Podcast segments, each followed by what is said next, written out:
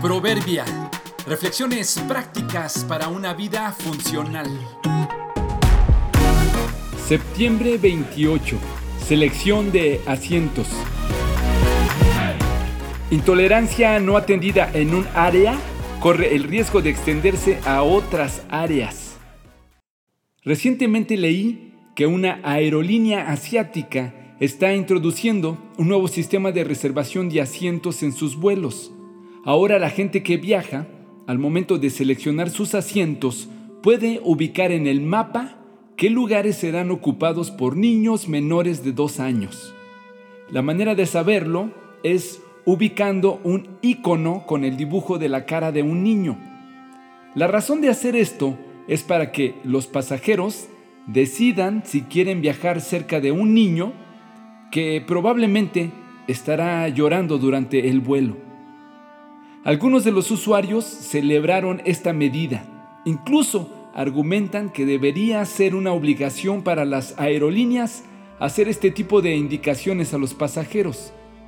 Otros más sostienen que esto es una muestra de los niveles de intolerancia a los que estamos llegando y consideran que de seguir así, estas alertas podrían escalar hasta el punto de tener que señalar dónde estará sentado un exdrogadicto, una persona que hace ruido al respirar, un alcohólico, una persona que batalla con controlar sus flatulencias y cualquier otro tipo de señalamiento que se pueda hacer sobre alguna persona.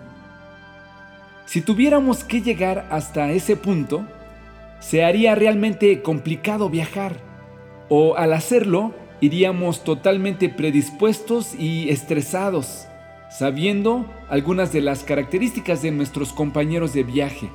Esto definitivamente sería discriminatorio. La ventaja de esto es que podrías escoger al lado de quién estar y a quién rechazar.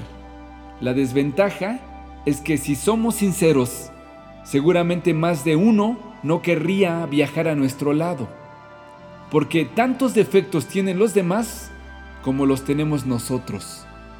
Sabiendo cómo eres, ¿quién querrá viajar contigo? Lo mejor, no solo para volar, sino para vivir adecuadamente, es practicar la tolerancia, aceptarnos como somos y ayudarnos en la medida de lo posible a cambiar.